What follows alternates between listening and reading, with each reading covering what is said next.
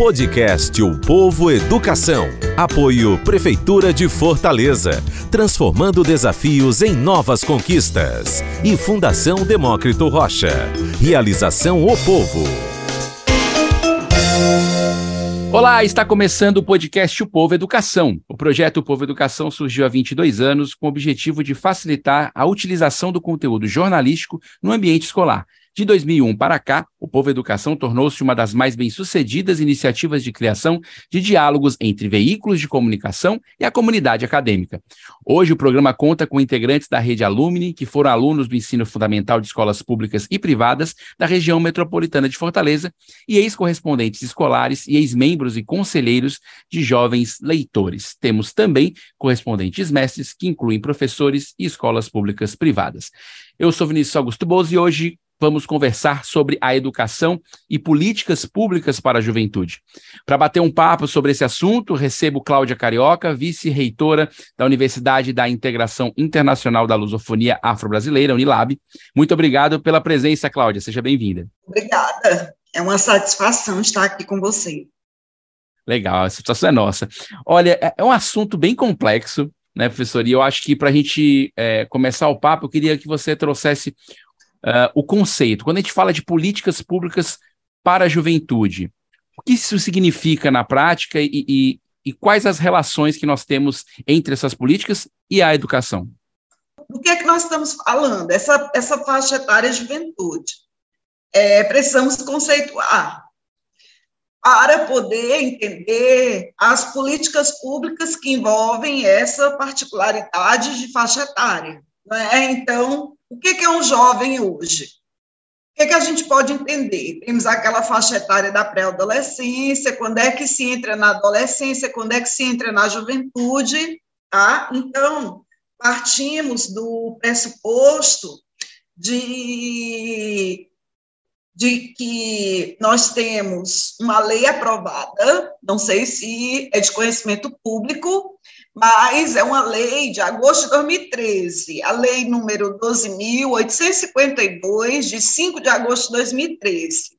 Essa lei, ela institui o Estatuto da Juventude e dispõe sobre os direitos dos jovens, os princípios e as diretrizes das políticas públicas de juventude e o Sistema Nacional de Juventude, que tem a sigla SIM na JUVE.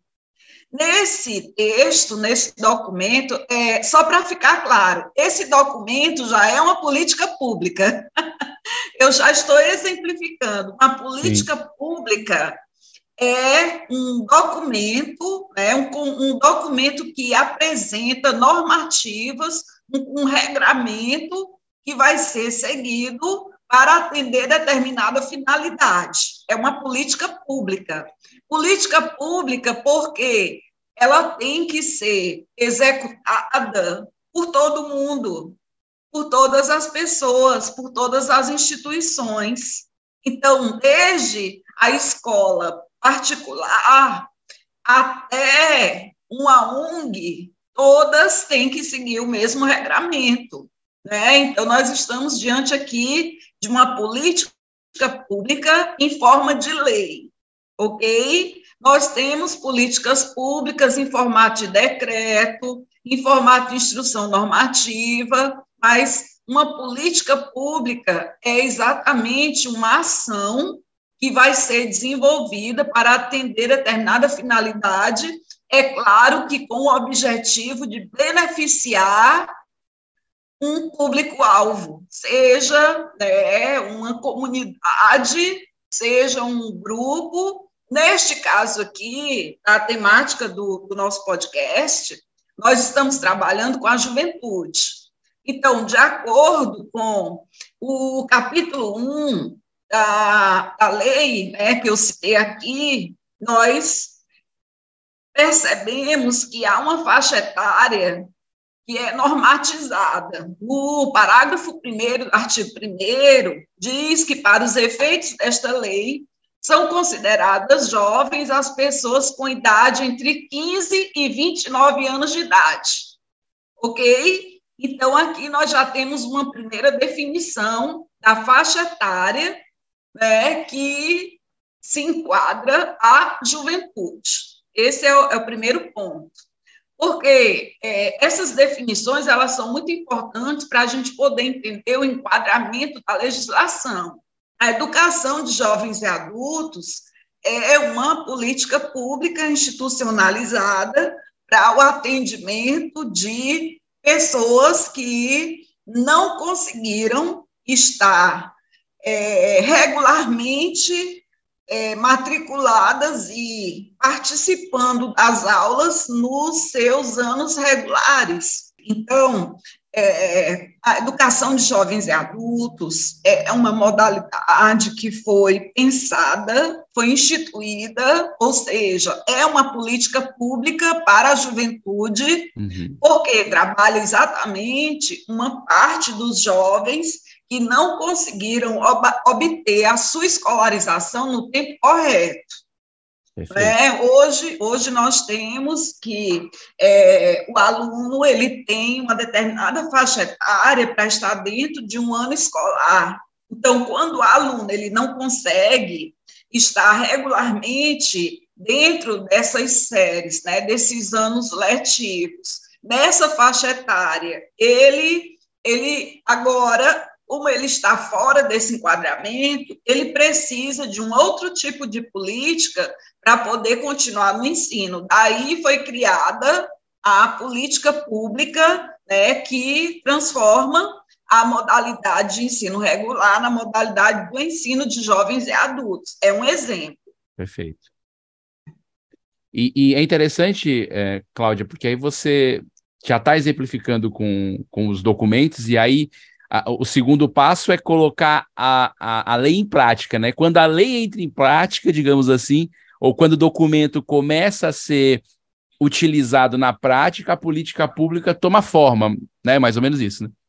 Exatamente, é a execução.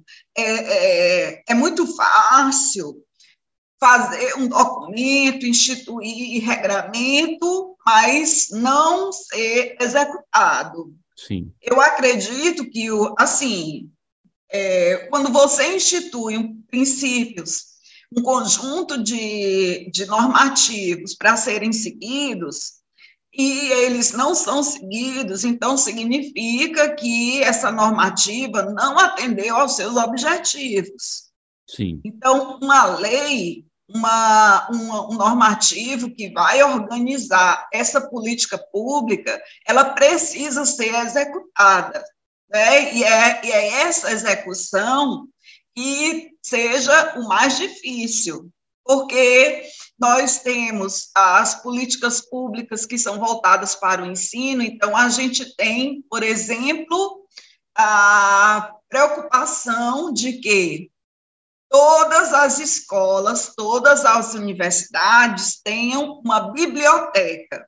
Isso é uma política pública, né, que é, faz com que a qualquer lugar que se dispõe a ser uma unidade de ensino, ela tenha uma biblioteca. Por quê? Porque parte do princípio de que a biblioteca é um espaço de obtenção de saber a partir da busca ativa do aluno que ali está. Sim. É, então, é muito importante quando a gente entende isso, porque quando você pensa é, nessa, nessa, nessa, nessa ferramenta que é a biblioteca dentro de uma escola, de uma universidade, ou de outro espaço mesmo, porque hoje é, nós temos diversos espaços que dispõem de biblioteca que não necessariamente são as unidades escolares.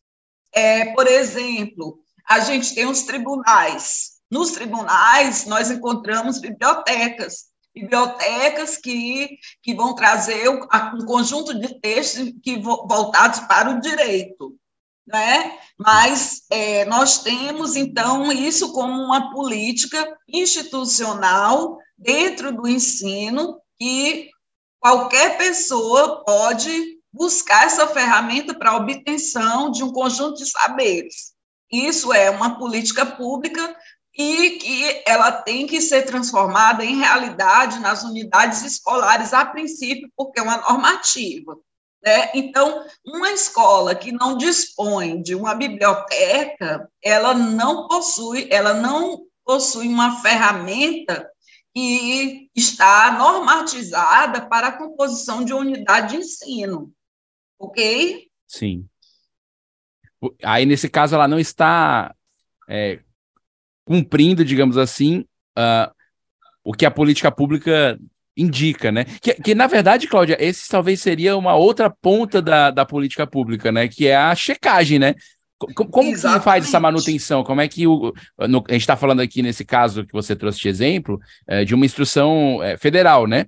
Que, que, é, que, é, que é esse, que é esse estatuto.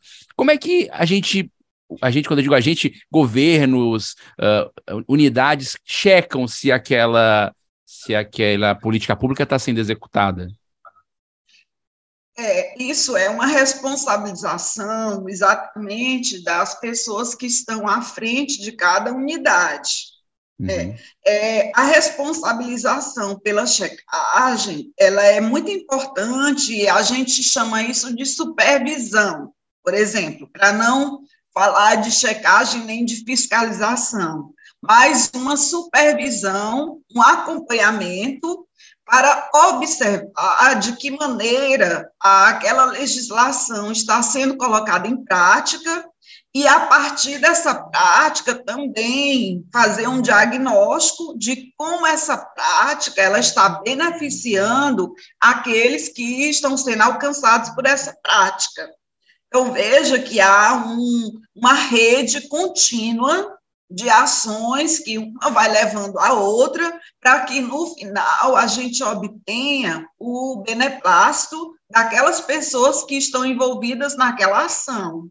Então, no caso aqui da juventude, por exemplo, se ah, nós temos na escola, a gente tem alguns princípios. Né? Por exemplo, a gente tem o princípio da valorização e promoção da participação social e política de forma direta e por meio de suas representações.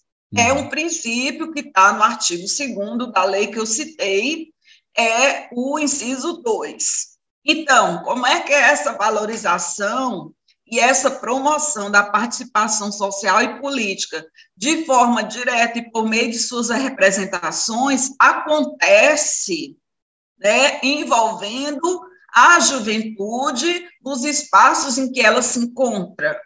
Então, uhum. nós temos né, exatamente a, o fato do, do jovem aos 16 anos, veja que ele está enquadrado, né, dos 15 aos 29 anos de idade. Aos 16 anos, o jovem ele já exerce esse voto.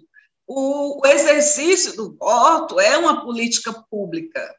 E isso faz com que o princípio que está estabelecido no inciso 2 seja concretizado. Sim. Ok? Gostou do exemplo? Perfeito, perfeito. E quando a gente fala desse exemplo que você trouxe, que, que ele é federal, mas é, podem existir e devem existir né, políticas públicas é, no âmbito estadual, no âmbito municipal também, né, Cláudia? Que podem ser determinadas pelas, pelas instituições que, que gerenciam essas outras instâncias, né? E, e, veja o quanto é importante é, a legislação ela, ela ser esmiuçada, porque isso que você está falando diz respeito ao contexto. Uhum. Porque nós temos uma lei maior que ela deve ser aplicada, levando em consideração o contexto tá, das pessoas que vão usá-la. Então, nós temos aqui também um outro princípio, é é, por exemplo, o inciso 6 desse artigo 2 tem assim: respeito à identidade e à diversidade individual e coletiva da juventude. Então, quando você trabalha esse princípio numa comunidade indígena, você vê que ali nós temos um contexto diferenciado que vai ser utilizado esse item, né, esse uhum. inciso 6, porque há um reconhecimento da sua raça, da sua etnia, e a valorização disso para que, quando esse indígena esteja uma determinada é, comunidade em que há né, várias etnias, várias raças, como é o caso aqui da nossa instituição, é, que nós trabalhamos numa instituição que nós temos é, alunos africanos, alunos brasileiros, nós temos, dentre os alunos brasileiros, nós temos indígenas, quilombolas. Então, todos é, esses grupos, eles estão juntos, existe essa diversidade individual e nós temos que promover o respeito à identidade de cada um.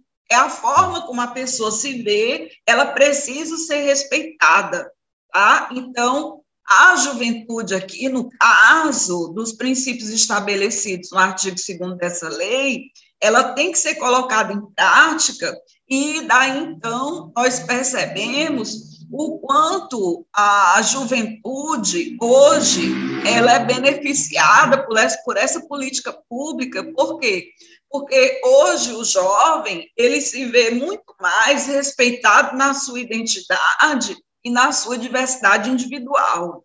Sim. Então, é, o fato de, de, ter na política pública é o que gera a consequência, digamos assim, uma vez que a gente, que os vários envolvidos cumpram né, a legislação, ele, ela acaba revertendo em práticas do, do, dia a dia, né? Que num primeiro momento a gente pode nem pensar que isso está escrito em algum lugar, né? Uma vez que isso fique comum, digamos assim, que vire um hábito, né? Que vire uma prática recorrente, né? É, é, é interessante pensar isso, né? Exatamente. É, esse hábito, como você falou, ele é muito importante como nós temos o hábito, você acorda, aí você, você né, imediatamente já pensa em escovar os dentes, pentear o cabelo, vestir, trocar o pijama. Então, isso, isso são hábitos que vão, dia a dia, se tornando algo tão básico, tão normal, que você não é, pensa que aquilo ali está sendo normatizado. Sim. Mas se você pensar bem, por exemplo, é, nós temos, é, por exemplo, uma cartilha dos, dos hábitos para é, o cuidado com o corpo. Nessa cartilhazinha está escrito que você precisa escovar os dentes após as refeições. Uhum. Né? É. Mas nós colocamos isso em prática e aí você a dia a dia, isso vai se tornando um hábito, isso é tão comum, mas, de certa forma, alguém normatizou isso numa cartilha, essa cartilhazinha é dada nos postos de saúde, nas unidades de saúde, né, para aquelas mãezinhas que estão começando na maternidade, para estabelecer esse hábito junto com as suas crianças. Então, de certa forma, é, o que você falou está corretíssimo, por quê? Porque quando, é, dentro do, dessa educação, desse ensino para a juventude, que coloca em prática, que, que trabalha conteúdos que dizem respeito à, à identidade, à diversidade individual, isso vai se tornando comum e, de certa forma, se incorpora à nossa realidade, à nossa vivência, e começa a fazer parte dos nossos é, pensamentos comuns, consensuais, e isso vai fazendo com que esse respeito à identidade, à diversidade individual, ela se projeta nas relações Sim. que vão acontecendo dia a dia, né? não só entre os jovens, mas também entre os jovens adultos, os jovens e as crianças, e isso é muito importante. É, pegando esse exemplo que você trouxe do, dessa lei é, é interessante porque às vezes dá a impressão que a política pública ela é formada no legislativo, digamos assim, né? E depois ela vira prática. Mas nem sempre, né? A própria sociedade pode começar a, a pedir, através né, dos vários mecanismos que a democracia nos dá, uh, que uma política pública surja, né, Cláudio? Exatamente. É muito importante é, a nossa responsabilidade individual e humana conosco e com aqueles que estão perto de nós. Tá? É, é, isso que você falou, a, o legislativo, ele legisla, ele cria a lei, mas essa criação, ela sempre parte de uma demanda social.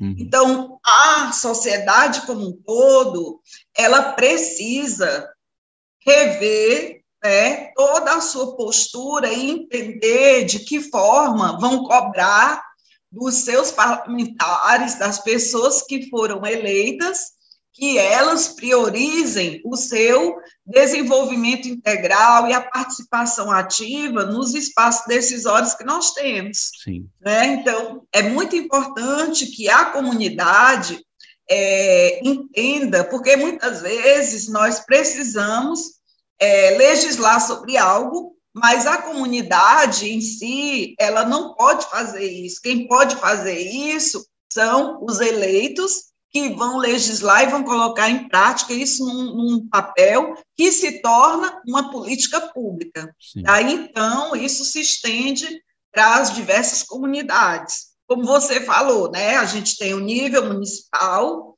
o nível estadual e o nível federal, aqui no Brasil. Então, uma política pública, de repente, que ela precisa ser colocada em prática ou é necessária em Fortaleza, ela pode não ser necessária, é, é, por exemplo, em Natal, na capital do Rio Grande do Norte, uhum. que são próximos, mas que podem ter realidades diferenciadas. Né? Então, isso vai se transformar numa política institucional municipal. Mas é, essa política institucional ela tem que estar de acordo com as expectativas das pessoas né, que geraram a demanda. Então, é, hoje, uma, nós temos, por eu vou dar outro exemplo, nós temos é, um crescimento de, de é, crianças que é, são portadoras de autismo, né, de deficiências cognitivas, e que elas estão dentro das escolas, e que aí elas estão crescendo e estão entrando nessa faixa etária que, que está aqui especificada na lei, que vai de 15 a 22 anos. E aí, como é que fica não é, a, a organização, vamos dizer, de, de um conjunto de ações legais que vão fazer com que esse jovem portador de autismo ou de qualquer outra deficiência, ele esteja ali inserido, ele esteja incluído junto com a, as pessoas que não têm né, esse tipo de dificuldade, mas que nós precisamos estar integrados para promover o respeito e uns auxiliando os outros. Tá? Então, é muito importante a gente entender que a inclusão hoje é um dos pontos é, cruciais no que diz respeito à juventude e exatamente a esse ponto da educação e das políticas públicas para a juventude. A inclusão ela é um dos elementos mais importantes que nós temos hoje e que deve estar referenciando é, essa relação da educação e das políticas públicas para a juventude.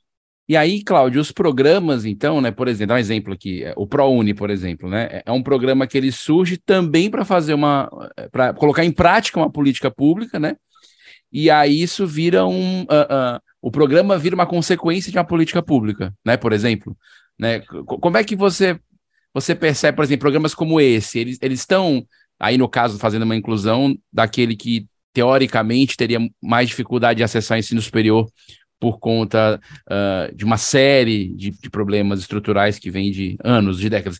Mas o ProUni ele vem buscar fazer isso. Então o programa ele é criado para resolver ou para atender, digamos assim, uma política pública, né? Sim, no caso do, do ProUni, é, nós temos aí um programa que ele exatamente esse aspecto da inclusão. é um programa que vai incluir esse jovem dentro da universidade. Ocorre que, por que, que, que o ProUni, ele, ele é importante nesse momento de levar esse jovem para dentro de um espaço em que ele não teria como ir, né, se ele tivesse que pagar, porque o ProUni ele vai beneficiar os jovens que necessitam de um auxílio financeiro para ingressar no ensino superior, tendo em vista que nós temos é, hoje em torno de quase 70 universidades federais no Brasil, mas que elas não comportam o quantitativo de alunos que são formados, vamos dizer assim, no ensino médio, ou seja, terminam o terceiro ano e que necessitam ingressar no ensino superior. Sim. Então, o, o, nosso sistema é, superior de ensino não comporta o quantitativo de alunos e esses alunos não têm como se manter nessa universidade particular se não for por meio de um programa como o ProUni. Uhum. Então, a, nós temos aqui é, a política pública de manutenção é, da, desse jovem no ensino superior e essa, essa política pública ela se materializa, por exemplo, nessa manutenção através do programa que é o ProUni. É, Cláudia, é isso que a gente está falando do ProUni, dessas políticas públicas, é, no geral, né, de maneira geral, é, falando especificamente do ensino superior, estão aproximando, né, ou são tentativas de aproximar uh, o ensino superior da juventude. E aí eu queria que você falasse um pouco agora da própria Unilab, é, o que vocês têm feito para se aproximar cada vez mais da juventude. Eu sei que vocês têm um trabalho muito forte na, na região que vocês estão, e eu queria que você falasse um pouco disso. Que exemplos positivos você traz uh, e como eles estão funcionando, que você sente que isso tem trazido a juventude uh, do local e dos próprios alunos a estarem mais próximas da universidade? Olha, o trabalho que a Unilab tem feito aqui no maciço do Baturité, especificamente aqui no Brasil, ele está é, trazendo, ou melhor, deixando, ou ainda melhor, está fazendo o jovem refletir ele não precisa sair daqui, ir para a capital, para poder ter uma vida melhor, para poder ter, fazer aquilo que ele gosta.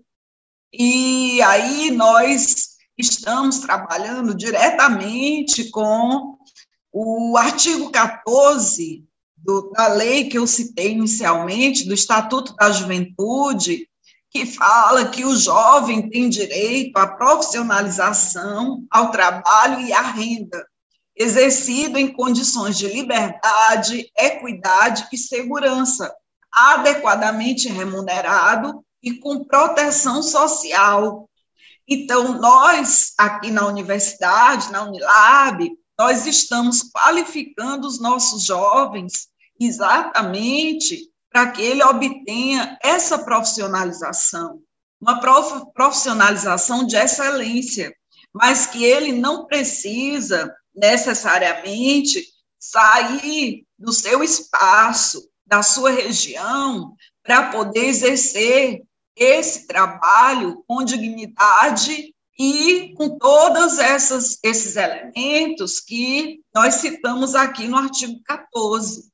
Então, a Unilab hoje, ela, ela tem é, formado agrônomos que estão atuando aqui na região, nós temos formado engenheiros que estão atuando aqui na região, e temos formado professores, nós temos todos os nossos cursos eles estão formando profissionais que atuam na região. É claro que não só aqui na região, mas o que, que eu quero dizer com isso? É que a Unilab, aqui no Maciço do Baturité, ela propicia ao morador, ao, ao jovem do Maciço do Baturité, reconhecer a sua região como sua, uhum. e não necessariamente precisa sair daqui para ter uma vida boa, ter uma vida melhor, que você sabe que é, esse pensamento né, da pessoa que mora no interior, ah, eu tenho que ir para a capital